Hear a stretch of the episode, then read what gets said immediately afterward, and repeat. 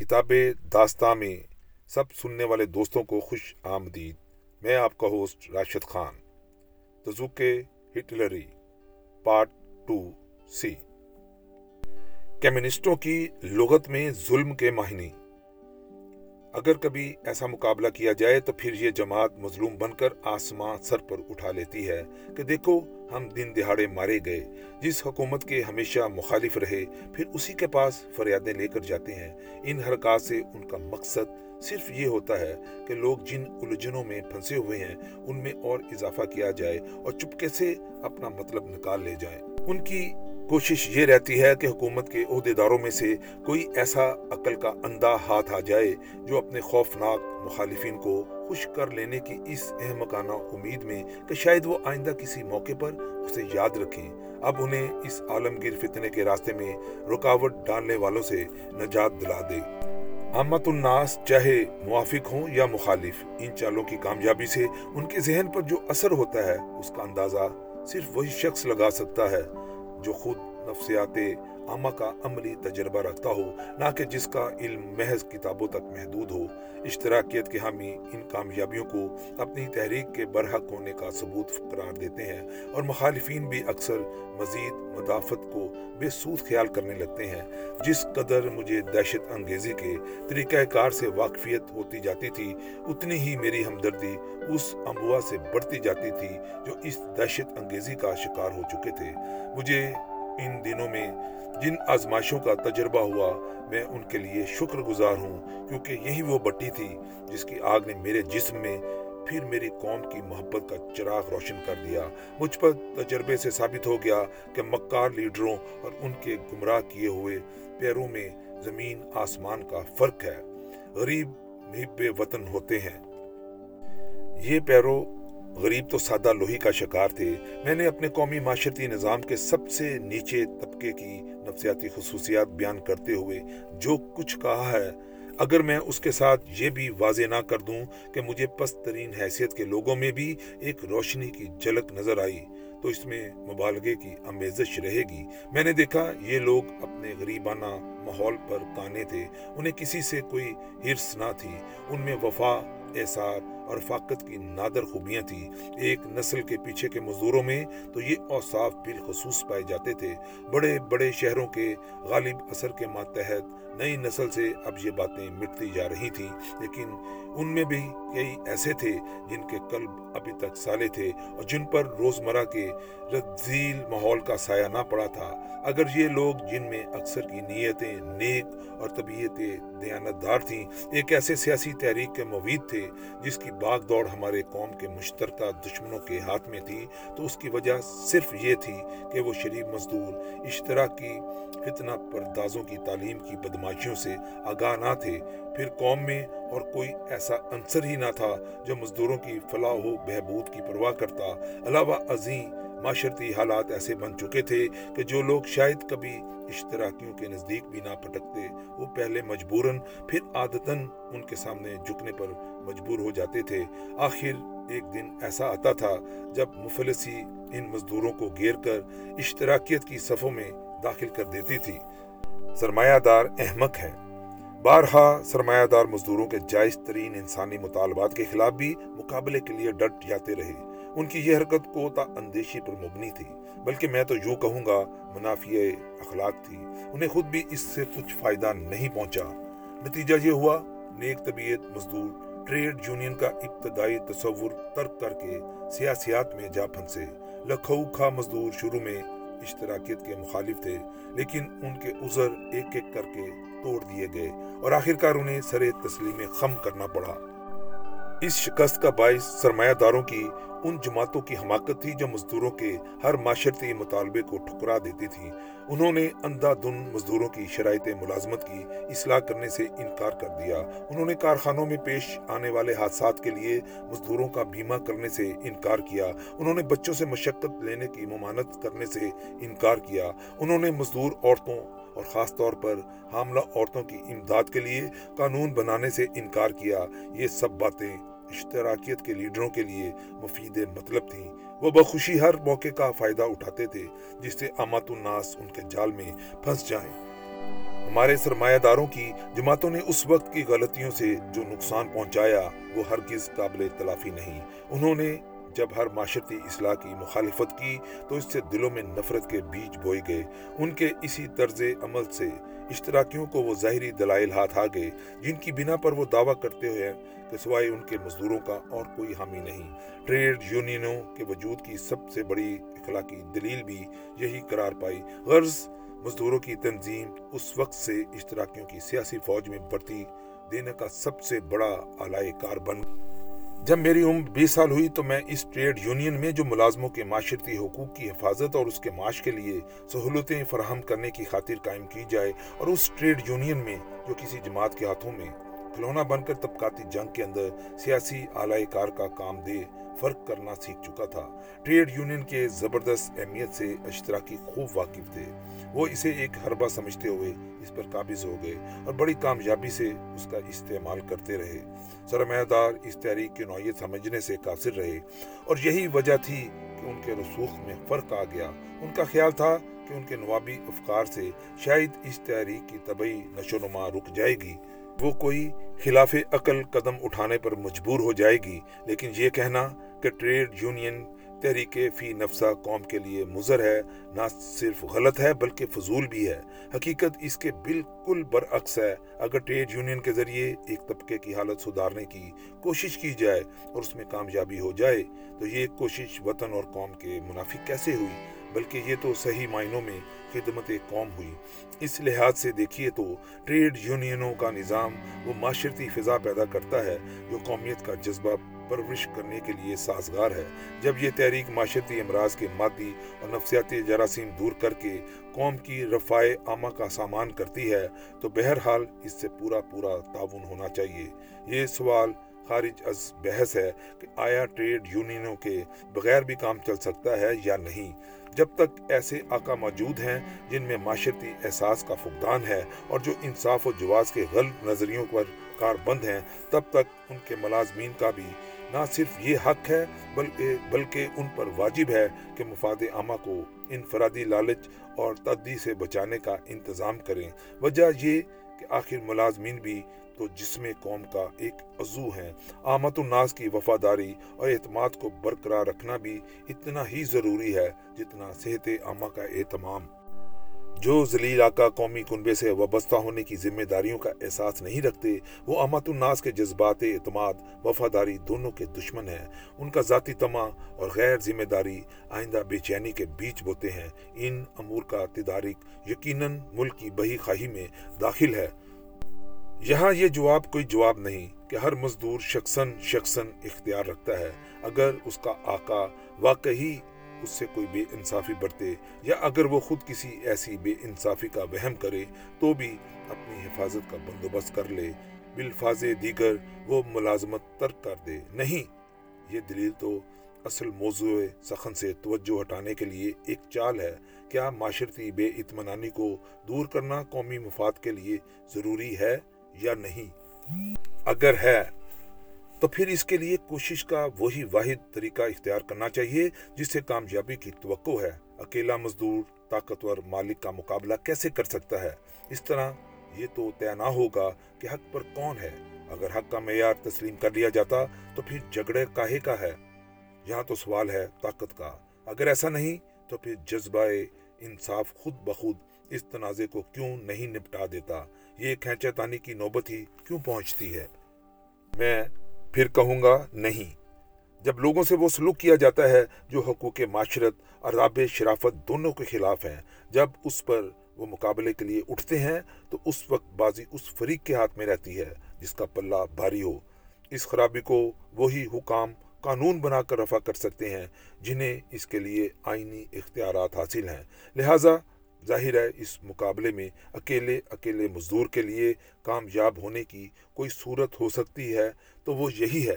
سب کے سب سر جوڑ بیٹھیں اور متحد ہو کر آقا کے سامنے جائیں۔ جہاں تک آقا کا تعلق ہے، یہ حضرت تو پہلے ہی جس صنعت یا تجارت کے مالک ہیں، اس کے کلی مفاد اپنی ذات واحد میں لپیٹے بیٹھے ہیں۔ اس طرح ٹریڈ یونینیں کاروباری زندگی میں معاشرتی ذمہ داری کا احساس پیدا کرنے کے لیے اس احساس کو راسک کرنے کے لیے نیز عملی نتائج کا راستہ صاف کرنے کی خاطر مفید ثابت ہو سکتی ہیں۔ ٹریڈ یونینوں کا یہ اثر اس مخاسمت کو دور کرتا ہے جس سے عوام میں ہمیشہ بے چینی اور شکایات پیدا ہوتی رہتی ہیں۔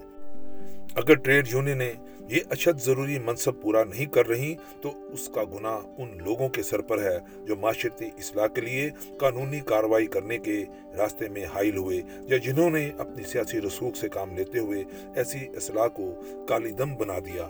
سیاست میں حصہ لینے والے سرمایہ داروں کو ٹریڈ یونینوں کی اہمیت کا احساس نہ ہوا، بلکہ سچ تو یہ ہے کہ وہ اس اہمیت کا احساس کرنا چاہتے ہی نہ تھے، چنانچہ اس غلطی سے اشتراکیوں کو جو موقع ہاتھ آیا، انہوں نے اس کا پورا پورا فائدہ اٹھایا اور وہ مزدوروں کی تحریک کے واحد ٹھیکیدار بن بیٹھے۔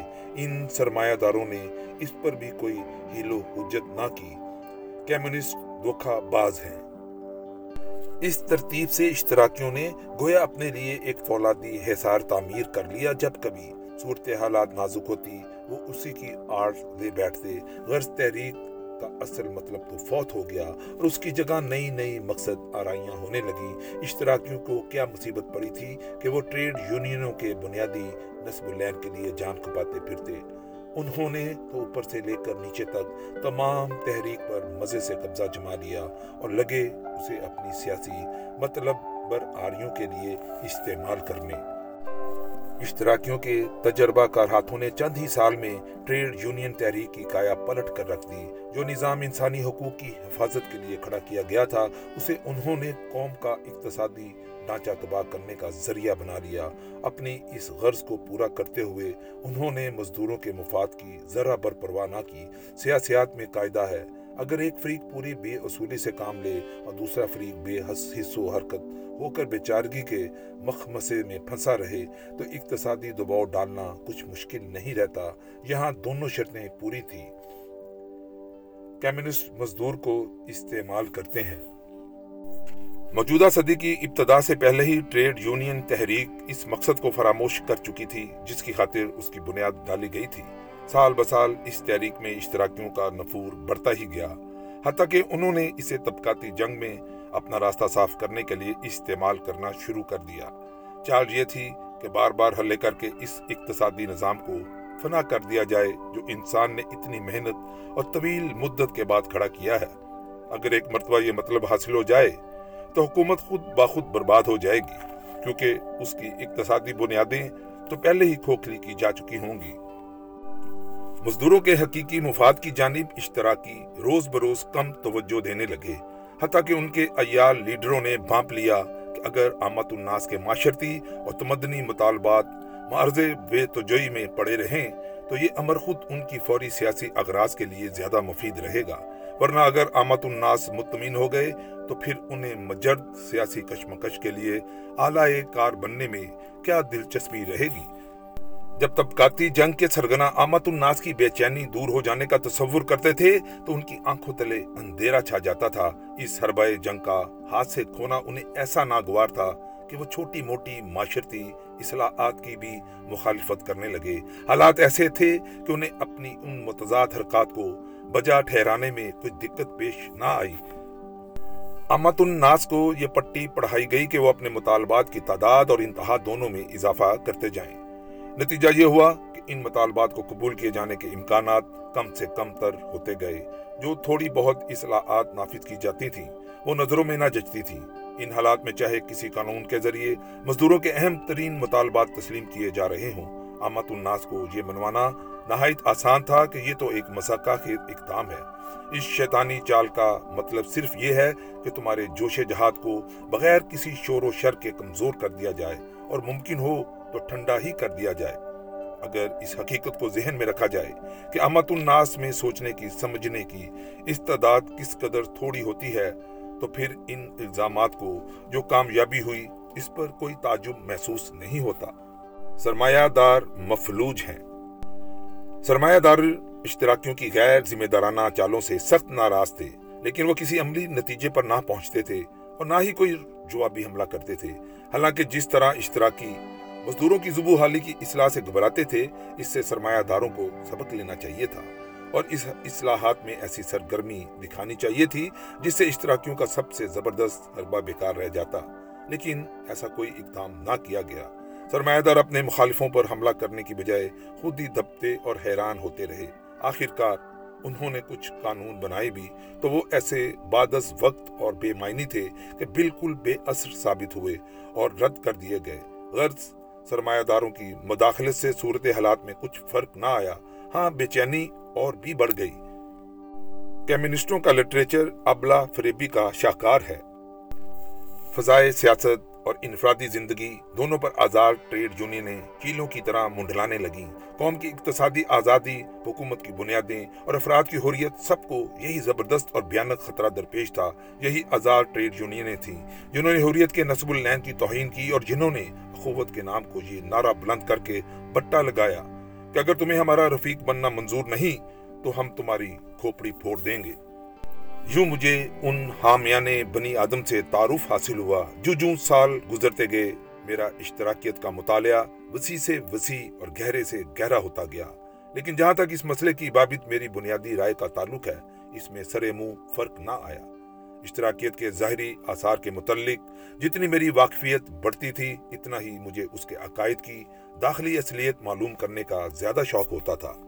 خود اشتراکی پارٹی کی جانب سے جو کتابیں چھپتی تھیں، وہ اس مقصد کے لیے کچھ زیادہ کارآمد نہ تھیں۔ اقتصادی مسائل پر بحث کرتے ہوئے ان کے بیانات جھوٹے اور ثبوت ناقص ہوتے تھے۔ سیاسی مقاصد کا ذکر کرتے ہوئے ان کی روش مبنی بر اخلاص نہ تھی۔ مزید بری دوران استدلال میں ان لوگوں کے ٹال مٹول کے نت نئے طریقے میرے اندر گہری نفرت پیدا کرتے تھے۔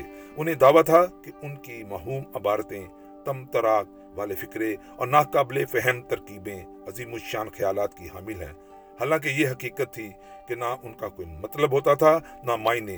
اس خلل دماغ کی بھول بلیوں کو سمجھنا بھی کسی ایسے شخص کا کام تھا جو عہد حاضر کے بڑے بڑے شہروں میں رہتے رہتے ایک تنزل پذیر لکھنوی بن چکا ہو، تاکہ اس ایچ پیچ کلام کی سرانٹ سے اسے واردات قلب سننے کی خوشبو آئے۔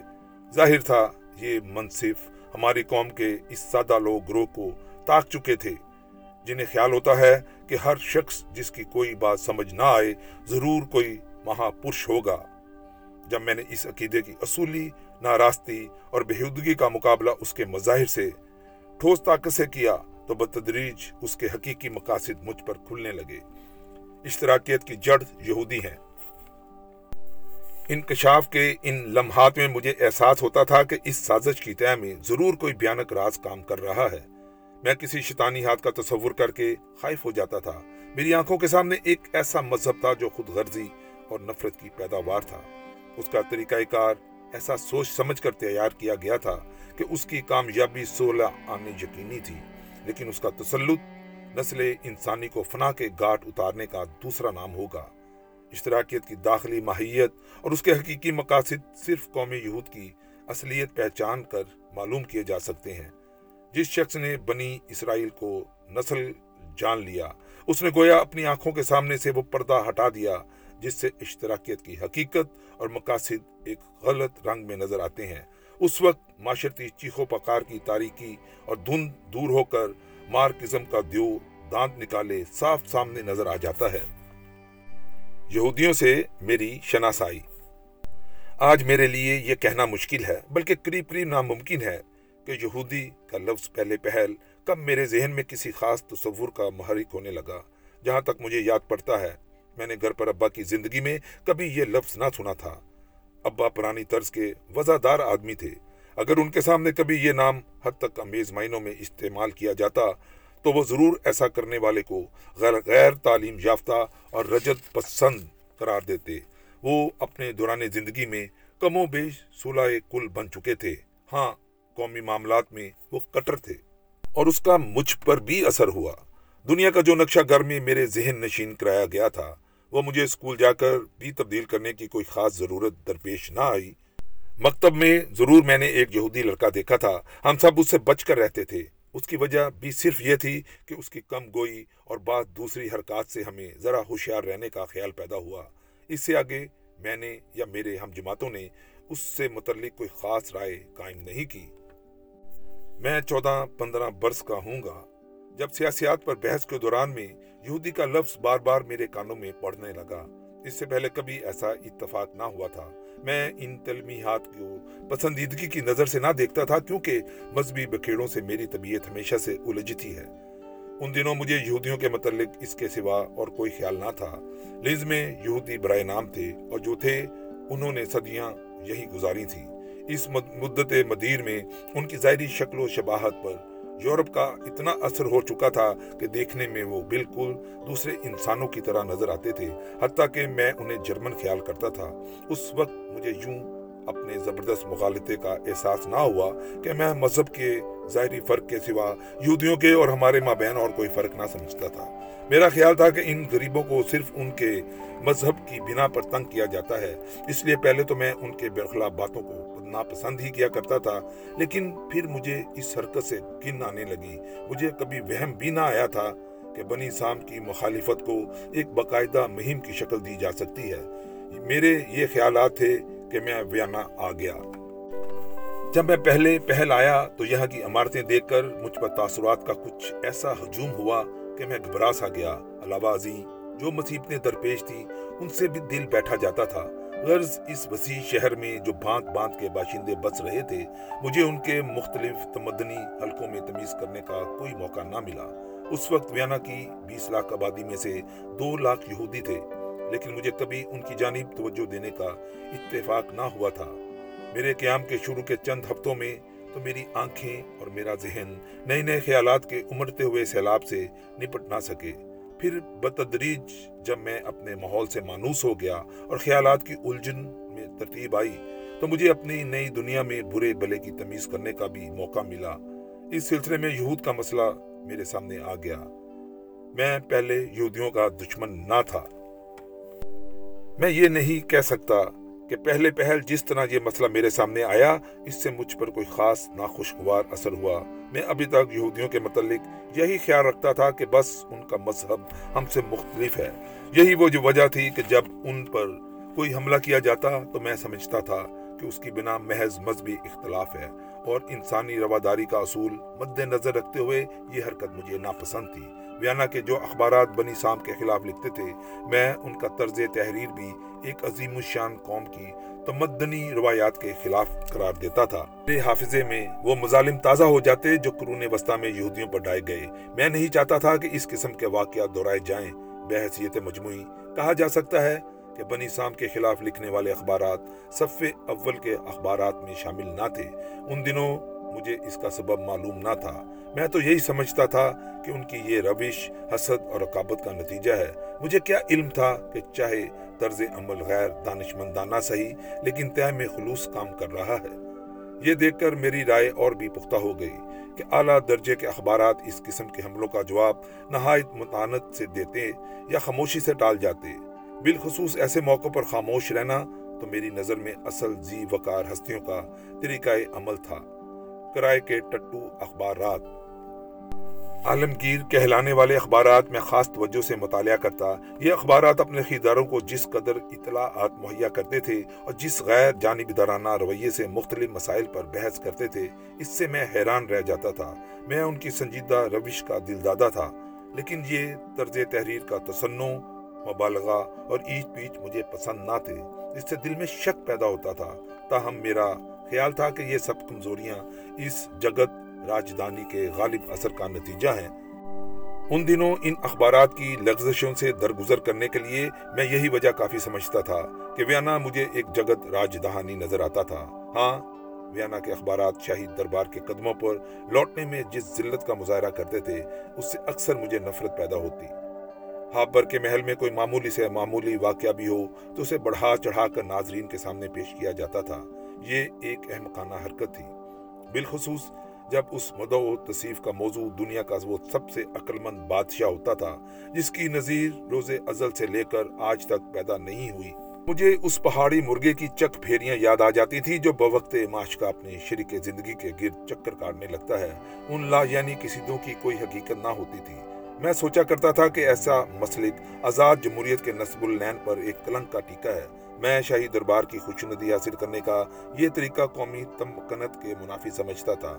میں ویانا کے عظیم الشان عالمگیر اخبارات سے یوں تو رغبت رکھتا تھا، لیکن ان کی یہ ایک حرکت مجھے کانٹے کی طرح کھٹکنے لگی۔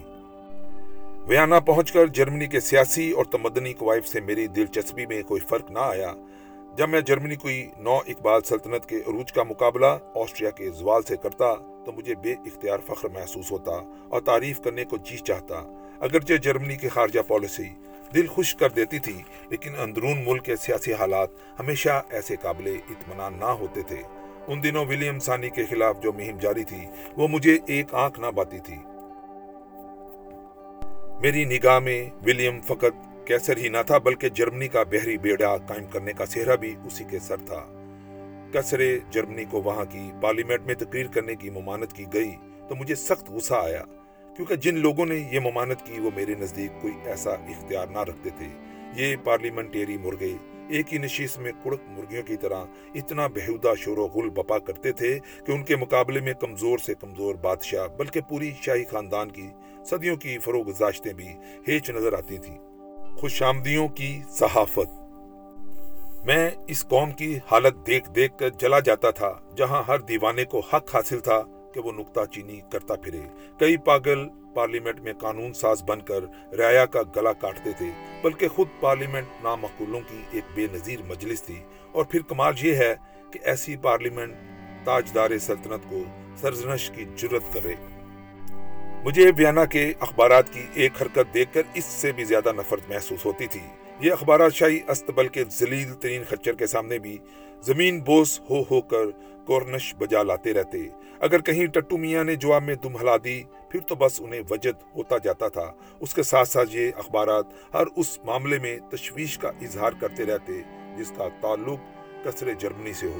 اس طرح وہ ایک سنجیدہ ناسے کا چولا اوڑھ کر اپنی دشمنی پر پردہ ڈالنے کی کوشش کرتے تھے۔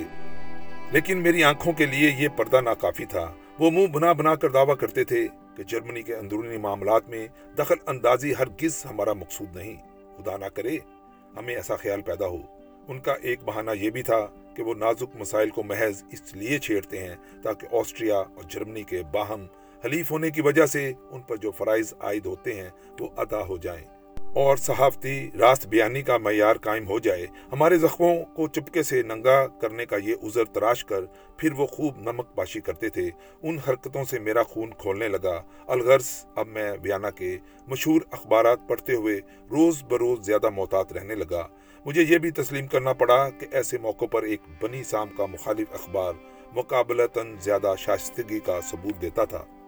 اخباری رواداری سے میری بیزاری۔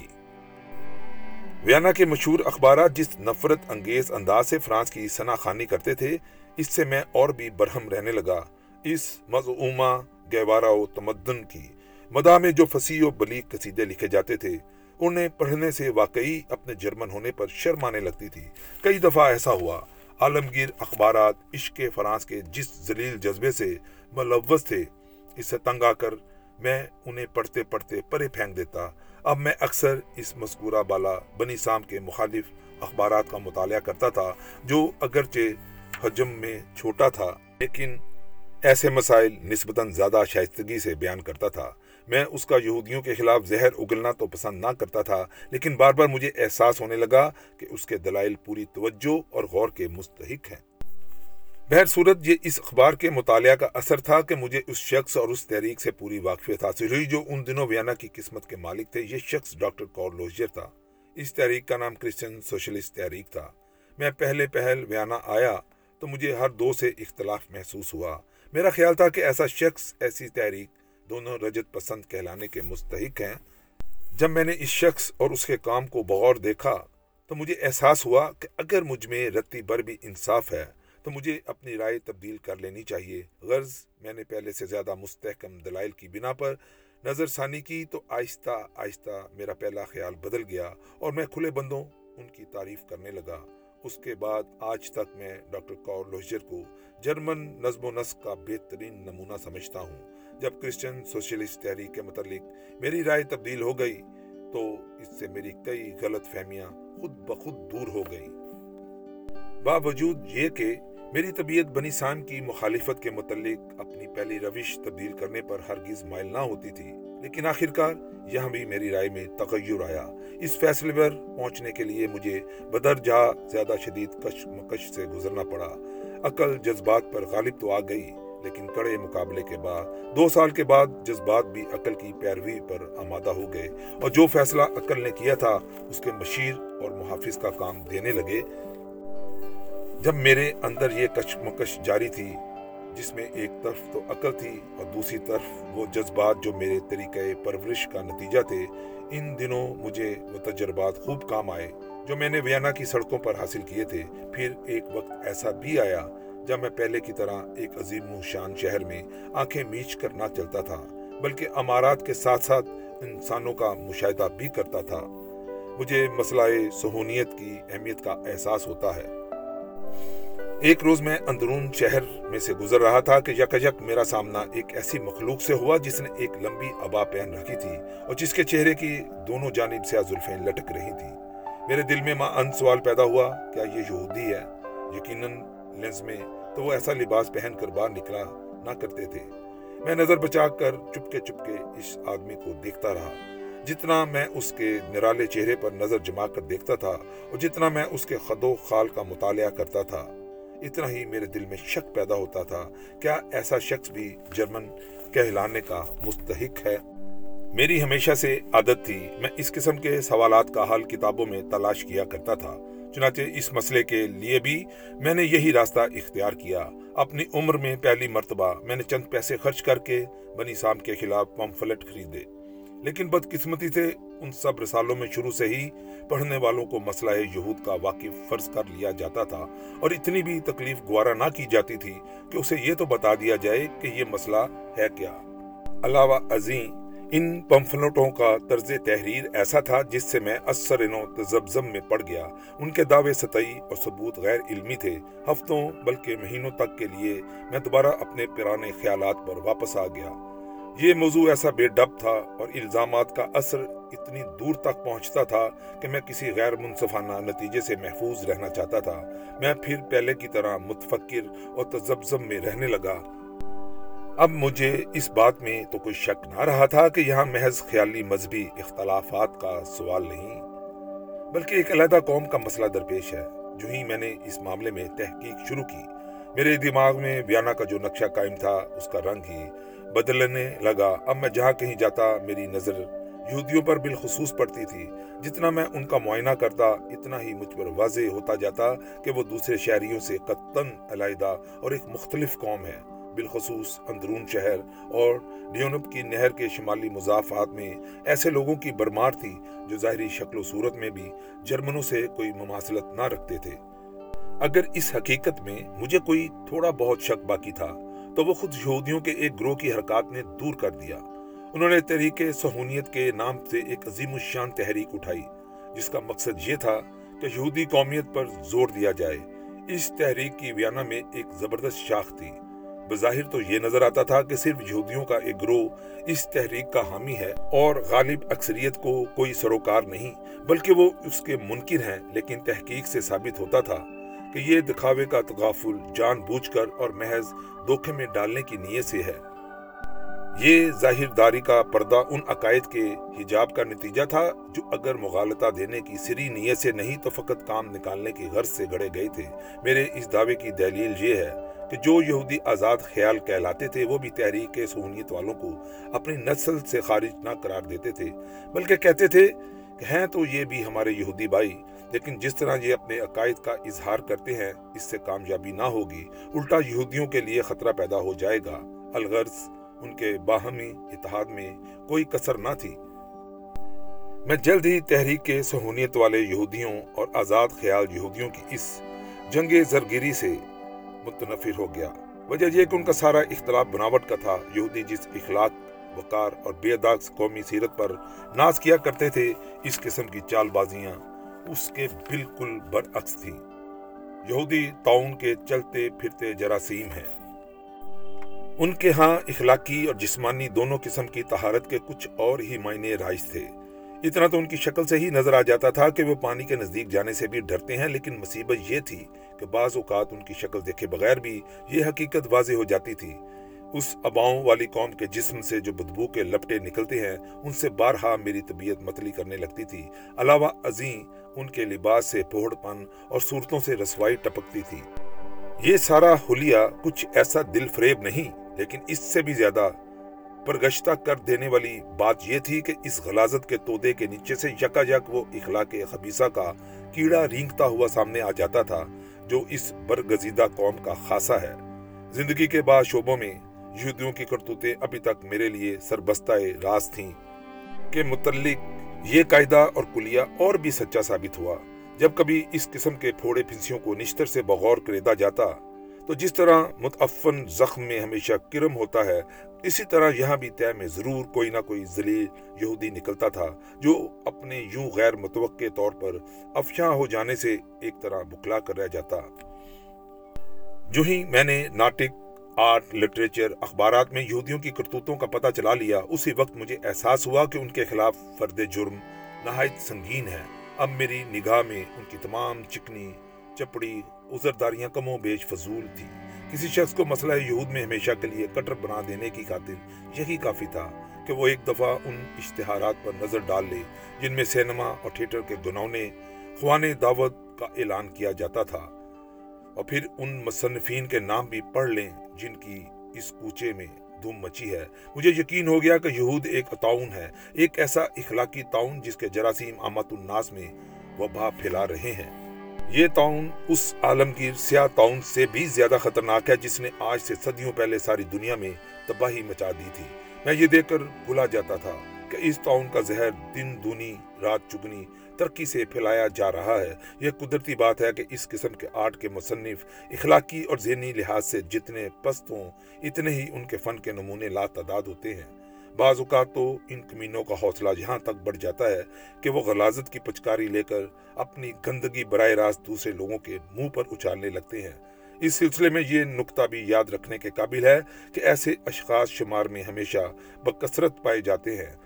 ہمیشہ فراموش نہ کرنا چاہیے کہ فطرت جہاں ایک گوئٹے کو عالم وجود میں لاتی ہے، اس کے مقابلے میں مذکورہ وضع کے دس ہزار ٹھگ بھی پیدا کرتی ہے، جو قلوب انسانی میں زہر پھیلانے کے لیے اخلاقی افی کا کام دیتے ہیں۔ اگرچہ یہ ایک ہولناک حقیقت ہے، لیکن اس قسم کے تسلیم کرنے سے چارہ نہیں کہ بظاہر قدرت نے بیشتر یہودیوں کو انہی شرمناک کرتوتوں کے لیے پیدا کیا ہے۔ کیا یہی وجہ ہے کہ ان لوگوں کو برگزیدہ قوم کہنا چاہیے۔ یہودی مارے استین ہے اب میں عام ثقافتی زندگی میں اس قسم کے من گرد اور ناپاک فنی نمونے پیش کرنے والوں کے نام پوری توجہ سے تحقیق کرنے لگا۔ اس تحقیق کے نتائج میری اس روش کی مزید تردید کرتے تھے جو میں نے آج تک یہود کے متعلق اختیار کر رکھی تھی۔ آخرکار میں نے فیصلہ کر لیا، چاہے دل کو کیسا ہی ناگوار کیوں نہ ہو، آئندہ عقل اپنے نتائج خود عکس کرنے کے لیے آزاد ہوگی۔ کیا وجہ ہے کہ دس میں سے نو حصے فوش کتابیں، رقیق آرٹ اور آمیانہ ناٹک وہ قوم تصنیف کرتی ہے جس کی تعداد اس ملک میں ایک فیصد بھی نہیں۔ مذکورہ حقائق واقعات سے تعلق رکھتے ہیں اور واقعات کو کون جٹلا سکتا ہے؟ اصلیت جب خود سامنے آ جائے تو اسے تسلیم کرنے کے سوا اور کوئی چارہ نہیں رہتا۔ اب میں نے اسی حقیقت کی روشنی میں اپنے مرغوب تباہ عالمگیر اخبارات کی بھی چھان بین شروع کی۔ میری نگاہ جتنی گہری ہوتی جاتی، اتنے ہی میرے دل میں ان اخبارات کی وقت کم ہوتی جاتی، جن کی میں پہلے تعریف کیا کرتا تھا۔ ان کے طرز تحریر سے میری نفرت اور بھی بڑھ گئی۔ میں ان کے عقائد کو سطحی اور بے بنیاد قرار دے کر ترک کر دینے کے لیے مجبور ہو گیا۔ میری وہ پہلی رائے اب مجھے غلط نظر آنے لگی کہ ان کی اطلاعات اور محکمانہ غیر جانبدار ہوتا ہے۔ مجھے علم ہو چکا تھا کہ ان کے لکھنے والے یہودی ہیں۔ ہزار ہاں تفصیلات جن پر پہلے کبھی میں نے دھیان بھی نہ دیا تھا، اب مجھے توجہ کے قابل نظر آنے لگی۔ کئی باتیں پہلے میں اور ہی روشنی میں دیکھا کرتا تھا، اب میں ان کی تہ تک پہنچنے لگا اور ان کا اصل مطلب سمجھنے لگا۔ اخبارات کی آزادگی کی روش مجھے ایک نئے رنگ میں نظر آنے لگی۔ مجھ پر واضح ہو گیا کہ ان کا بعض مخالفین کو متنانت سے جواب نہ دینا اور دوسرے کے مقابلے میں چپ ساتھ لینا محض ناظرین کو دھوکے میں ڈالنے کی غرض سے ہے۔ ان کی یہ عیاری قابل نفرت تھی۔ ناٹکوں پر ان کی تنقید شاندار ضرور ہوتی تھی، لیکن اس میں ہمیشہ جرمنوں کی مذمت اور یہودی مصنفین کی مداثرائی کی جاتی تھی۔ ولیم ثانی کے خلاف ہلکی ہلکی چوٹیں اور فرانسیسی تہذیب و تمدن کی باقاعدہ خانی مستقل مضامین تھے۔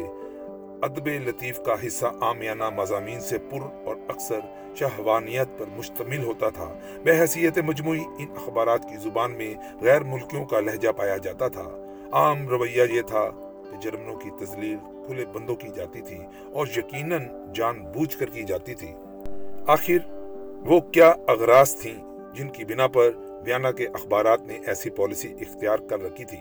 جو جو میں نے اس سوال کا جواب تلاش کرنے کی کوشش کی، میرا شک بڑھتا ہی گیا۔ یہودی بدی کا سر چشمہ ہے۔ اس مرحلے پر کچھ ایسے واقعات پیش آئے کہ میں جلد ہی ایک نتیجے پر پہنچ گیا۔ ویانا کے مختلف حلقوں میں قدم بقدم جو مسلسل واقعات رو پذیر ہو رہے تھے، میں ان سب کا اصل مقصد سمجھنے لگا۔ یہ سب ریشاں، دوانیاں، اخلاق و اداب کے چند مخصوص عام اصولوں کا نتیجہ تھی۔ یہودیوں کا ایک گروہ کثیر ان اصولوں پر کھلے بندو عمل پیرا تھا۔ اور اس لیے یہ اصول اہل یہود سے منسوب کیے جا سکتے تھے۔ یہاں پھر میں نے بازاروں میں جو مشاہدات کیے، وہ میرے کام میں آئے۔ مجھے تحقیق ہو گیا کہ بدی در حقیقت ہے کیا۔ ہمارے معاشرتی نظام کا ایک شعبہ عصمت فروشی بھی ہے۔ اس پیشے میں اور سفید نسل کے بردے فروخت کرنے میں یہودی جو پارٹ ادا کرتے ہیں، اس کا مطالعہ جس طرح ویانا میں کیا جا سکتا تھا، غالباً جنوبی فرانس کی چند بندرگاہوں کو چھوڑتے ہوئے مغربی یورپ میں کسی اور جگہ نہیں کیا جا سکتا۔ لیو پولڈ سٹارٹ کے بازار میں رات کو چلتے وقت چاہے انسان تجسس کرے یا نہ کرے، اسے ہر موڑ پر چند ناگفتنی واقعات کا مشاہدہ ہوتا ہے۔ جرمن ان واقعات سے قطعا نا علم تھے۔ ہاں جنگ عظیم کے دوران میں انہیں مشرقی محاذ پر ایسے مشاہدات کا موقع ملا۔ موقع کیا ملنا تھا؟ وہاں تو ایسے مشاہدات سے بچنا ہی ناممکن تھا۔ اب مجھے تحقیق ہوا کہ یہ وہی بے حیا بے شرم، بے رحم یہودی ہیں جو اس عظیم الشان شہر کے فحاشا سے نفع کمانے میں بھی اپنی مخصوص پختہ کاری کا اظہار کرتے ہیں۔ پہلے پہل تو میں سر سے لے کر پاؤں تک کام کیا، میرا جسم ٹھنڈا ہو گیا۔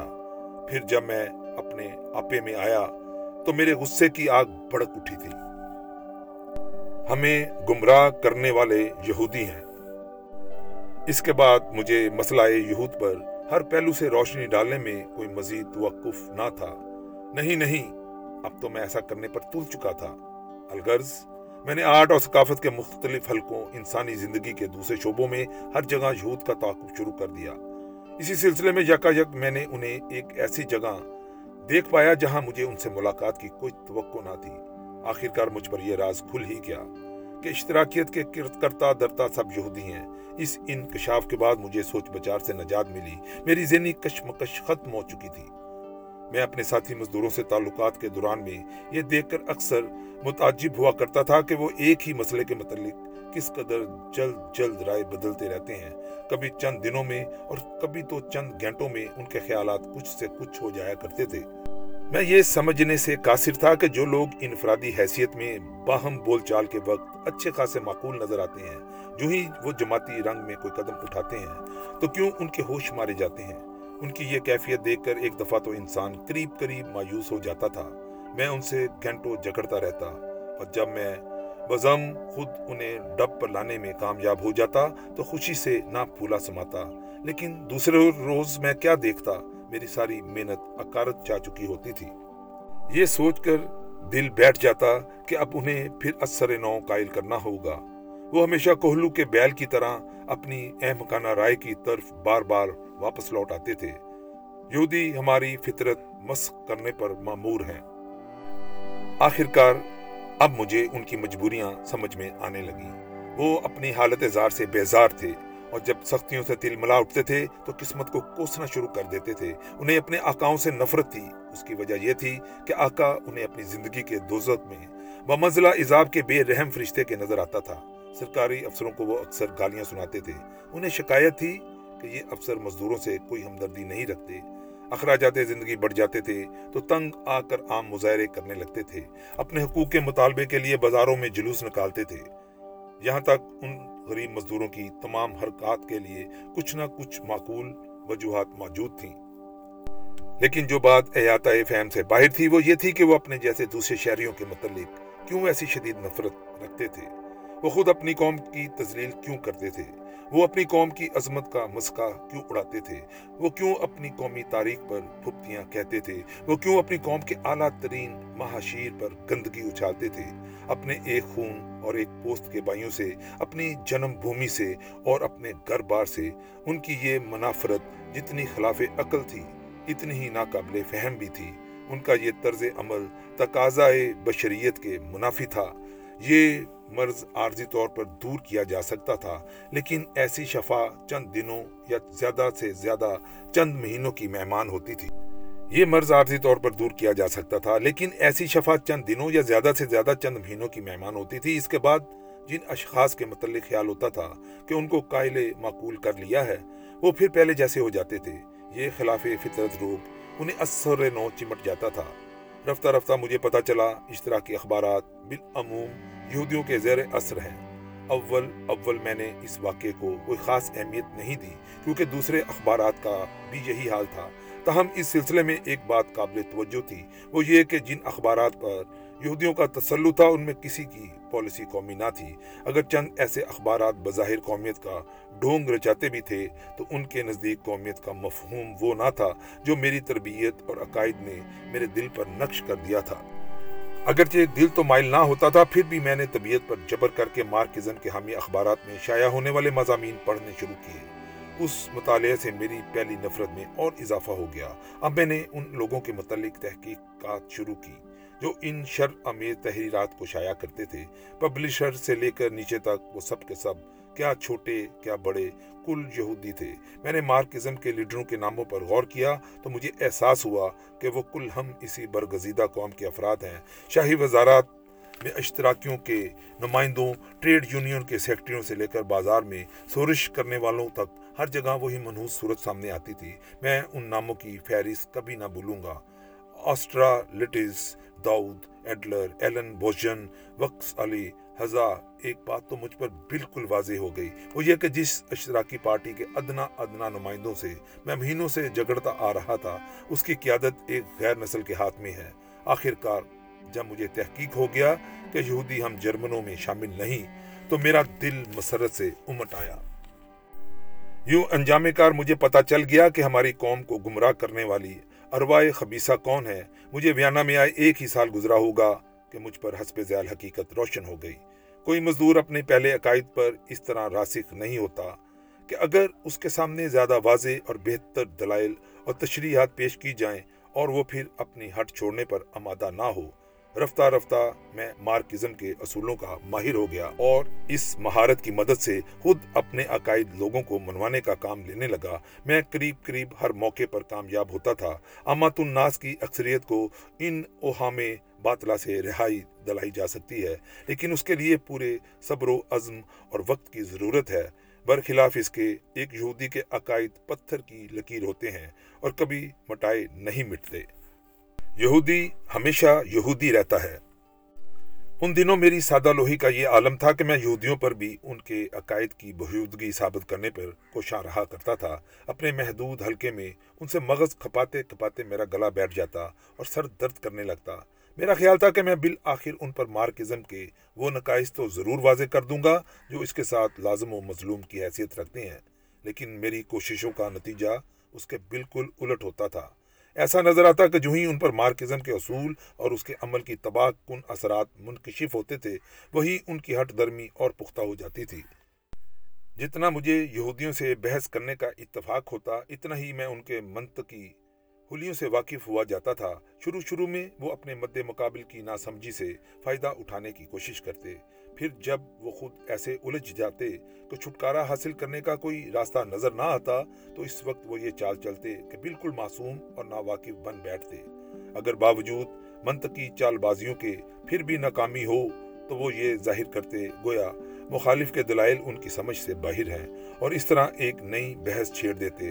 آغاز پیش پا افتادہ اور مانی ہوئی باتوں سے کیا جاتا، پھر جب انہیں تسلیم کر لیا جائے تو یک یک ان کا اطلاق ایسے مسائل اور معاملات پر ہونے لگتا جن کا شروع کی گفتگو سے دور کا واسطہ بھی نہ ہوتا تھا۔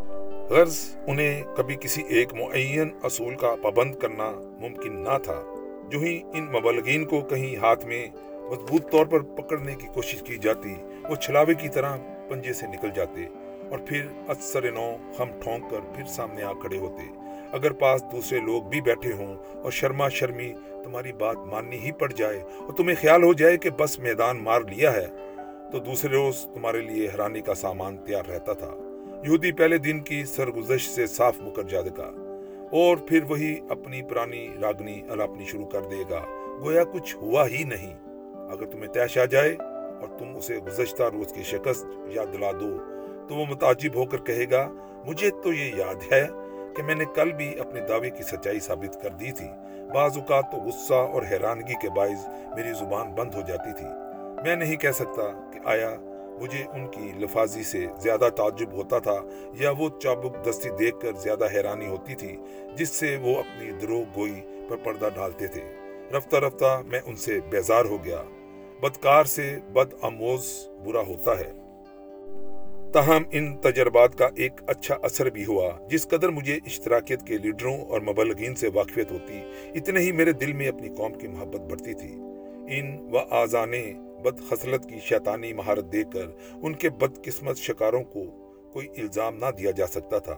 حقیقت یہ ہے کہ میں خود بھی بمشکل اس نسل کی منطقی بد دیانتیوں سے عہدہ برا ہو سکتا تھا۔ ایسی قوم کو دلائل سے قائل کرنے کی کوششیں قطن فضول تھیں۔ وہ تو منہ چڑھ کر جھوٹ بولتے تھے۔ ابھی کچھ کہتے، پھر اس کی تردید کر دیتے۔ اور دوران مباحثہ، میں اپنے مطلب کے لیے ضرورت ہوتی تو پھر اسی بات کو دہراتے۔ نہیں نہیں، یہودیوں سے جتنی میری واقفیت بڑھتی، اتنے ہی میں مزدوروں کو قابل معافی محسوس کرتا تھا۔ میری رائے میں بدترین گنےگار مزدور نہ تھے، بلکہ وہ لوگ تھے جو اپنے ایک خون، ایک پوست کے بائیوں سے اظہار ہمدردی کی پرواہ نہ رکھتے تھے۔ وہ قومی کنبے کے خون پسینے ایک کر دینے والے نون نونحالوں کو ان کی کمائی کے اس حصے سے بھی محروم رکھتے تھے، جو از روئے انصاف انہیں ملنا چاہیے تھا۔ ان کا فرض تھا، یہ حقوق ادا کرتے۔ اور ساتھ ہی ساتھ مزدوروں کو خراب کرنے والوں اور راہ بد پر لگانے والوں کو کچل کر رکھ دیتے۔ اصلاح کے لیے صرف عقل نہیں، بلکہ عمل کی ضرورت ہے۔ روزانہ تجربات سے مجبور ہو کر اب میں نے خود مارکزم کی تعلیمات کے سرچشمہ کی پوری پوری تحقیق کرنے کی ٹھانی۔ اس کی سابقہ کارگزاریاں بالتفصیل میرے سامنے تھیں۔ احتیاط سے مشاہدہ کرنے کے باعث اس کی روزانہ ترقی مجھے صاف نظر آ رہی تھی۔ قوت متخیلیہ پر تھوڑا سا دباؤ ڈال کر اس کے آئندہ لازمی نتائج کی پیش گوئی بھی کی جا سکتی تھی۔ اب صرف ایک سوال باقی رہ جاتا تھا۔ وہ یہ کہ آیا ان عقائد کے بانی ان نتائج سے واقف تھے جو آج ان کی تعلیمات کے اثر سے ظاہر ہو رہے ہیں، یا خود بھی وہ کسی مغالطے کا شکار تھے۔ میرے نزدیک دونوں ممکنات میں سے کسی ایک کو فی نفسہ کوئی خاص ترجیح حاصل نہ تھی۔ اگر دوسری بات سچی نکلتی، تب تو ہر سیول ذہن شخص کا فرض صرف یہ تھا کہ وہ اس نام مبارک تحریک کا مقابلہ کرے اور اس کے نتائج کا تدارک کرے۔ برخلاف اس کے، اگر پہلی بات سچی ثابت ہوتی تو ماننا پڑے گا آج جو فتنہ اقوام عالم کو لاحق ہو رہا ہے، اس کے موجد یقیناً مجسمہ شیطان ہے جس جماعت کی ریشہ دوانیاں یقیناً ایک روز تہذیب انسانی کا خاتمہ کر دیں گی اور اس دنیا کو تباہ و برباد کر دیں گی، اس کا خاکہ ہرگز کسی انسانی ذہن میں نہیں آ سکتا تھا، بلکہ ضرور کسی دشمن انسان، راکشش کی ایجاد ہے۔ اگر صورت یہ ہو تو صرف ایک ہی علاج باقی رہ جاتا ہے۔ وہ یہ کہ فی الفور مقابلے کی خاطر اٹھ کر اس جنگ میں ہر اس ہتھیار سے کام لیا جائے جو انسانی ہمت و ذہانت ہمارے لیے مہیا کرے یا کر سکے۔ نتیجہ قسمت کے ہاتھ میں چھوڑ دینا چاہیے۔ تقدیر جس کے حق میں فیصلہ کر دے، وہی کامیاب سمجھا جائے۔ غرض، اب میں نے اس تحریک کے اصول سمجھنے کی خاطر اشتراکیت کی بابت واقفیت بہم پہنچانا شروع کی۔ میں اس مقصد میں خود اپنی توقعات سے بھی پہلے کامیاب ہو گیا۔ اس کی وجہ محض یہ تھی کہ اب میں مسئلہ یہود میں گہری بصیرت حاصل کر چکا تھا، ورنہ قبل از تو اس مسئلے پر میرا علم فقط شد بت تھا۔ یہ صرف اس تازہ حاصل کردہ بصیرت کا نتیجہ تھا کہ میں فی الواقع، حقیقت حال اور اشتراکیت کے بانیانے دعوت کے دھوکے میں ڈالنے والے اصولوں پر کوئی تمیز کر سکا۔ مجھے علم تھا کہ یہودی الفاظ کو محض زمانہ سازی اور اپنے خیالات پر پردہ ڈالنے کی نیت سے استعمال کرتا ہے۔ یہی وجہ ہے کہ اس کے حقیقی مقاصد اس کے اقوال سے معلوم نہیں کیے جا سکتے، بلکہ اس کے منشائے اصلی کو محض اپنی بصیرت سے سمجھا جا سکتا ہے۔ اس انکشاف نے میرے اندر ایک ایسا انقلاب عظیم پیدا کر دیا جس کا مجھے آج تک تجربہ نہ ہوا تھا۔ میں ایک نرم دل اور صلح کل انسان کی بجائے بنی سام کا کٹر دشمن بن گیا۔ کیا یہود کا مقابلہ ممکن بھی ہے؟ اس کے بعد میرے لیے صرف ایک اور تذبذب باقی رہ گیا۔ یہ میرا آخری تذبذب تھا۔ یہ آخری موقع تھا کہ مختلف خیالات کی کھینچا تانی نے مجھے گہرے تفکرات میں ڈال دیا۔ جب میں تاریخ عالم کی طویل طویل داستان میں اس قوم یہود کی کارگزاریوں کا مطالعہ کرتا، تو میں پریشان ہو کر اپنے آپ سے سوال کرتا کہ کہیں بعض ناقابل تحقیق وجوہات کی بنا پر جو ہم جیسی آجز اور فانی مخلوق کی سمجھ سے باہر ہے، تقدیر نے یہی اٹل فیصلہ تو نہیں کر رکھا۔ کہ آخری فتح اس مٹھی بھر قوم کے نام لکھی جائے گی؟ کیا یہ دنیا کہیں اسی قوم کے حصے میں تو نہیں آنی جو ہمیشہ سے عرض معود کے بھروسے پر جیتی آئی ہے؟ کیا ہمارا اپنے حفاظت کے لیے لڑنا کسی حقیقت پر مبنی ہے یا محض ہمارا خیال ہی خیال ہے؟ تقدیر نے اس سوال کا جواب مجھے خود مہیا کر دیا۔ وہ یوں کہ تقدیر نے میری رہنمائی کی۔ اور میں نے خالی الذہن ہو کر مارکزم کی تعلیمات اور سلسلے میں یہودیوں کی ریشہ دوانیوں کا پورا پورا جائزہ لیا۔ مارکزم یہود کا فلسفہ ہے۔ مارکزم کا عقیدہ یہودیوں کی ایجاد ہے۔ یہ عقیدہ فطرت کے قانون حفظ مراتب کو ترک کر کے اس کی جگہ ہمیشہ کے لیے جبر و تشدد کو مسلط کر دینا چاہتا ہے۔ اس کی خواہش ہے کہ کثرت تعداد، بے جان بوجھ کا اقتدار مسلم کر دیا جائے۔ انسانی شخصیت کی انفرادی قدر و قیمت اور قوم و نسل کی بنیادی اہمیت یہاں کچھ وقت ہی نہیں رکھتی بلکہ ان کی مخالفت کی جاتی ہے۔ ایسا کرنے سے یہ عقیدہ نسل و تہذیب انسانی کی جڑ کاٹتا ہے۔ اگر کائنات کا نظام مارکزم کی تعلیمات کے مطابق کر دیا جائے تو اس کا نتیجہ یہ ہو کہ نظم و نسق کی کوئی ایسی صورت برقرار نہ رہے جسے انسان کا دماغ تصور کر سکتا ہے۔ ان کا قانون اس کارخانے کو فنا کر دے گا، جس کا بدل انسانی احاطہ علم سے باہر ہے۔ اس کا نتیجہ یہ ہوگا کہ قرائے ارض کے باشندے مٹ جائیں گے۔ میں نے یہود کے مقابلے کا تہیہ کر لیا۔ اگر یہودی مارکزم کی تعلیمات کی مدد سے اس دنیا کے رہنے والوں پر فتح حاصل کرنے میں کامیاب ہو گئے، تو ان کی بادشاہت کا آغاز بنی آدم کا روز جنازہ ثابت ہوگا۔ اور یہ قرائے ارض جس طرح کروڑوں سال پہلے نسل انسانی کے بغیر فضاؤں میں گردش کرتا تھا، اسی طرح پھر گردش کرنے لگے گا۔ ان وجوہات کی بنا پر آج مجھے یقین کامل ہو چکا ہے کہ میری کوششوں میں اس قادر مطلق کی امداد شامل حال ہے جس نے یہ کائنات بنائی۔ میرا یہود کے مقابلے میں پاسبانی کے فرائض سر انجام دینا، خود کارخانہ قدرت کی حفاظت میں جنگ لڑنے کے مترادف ہے۔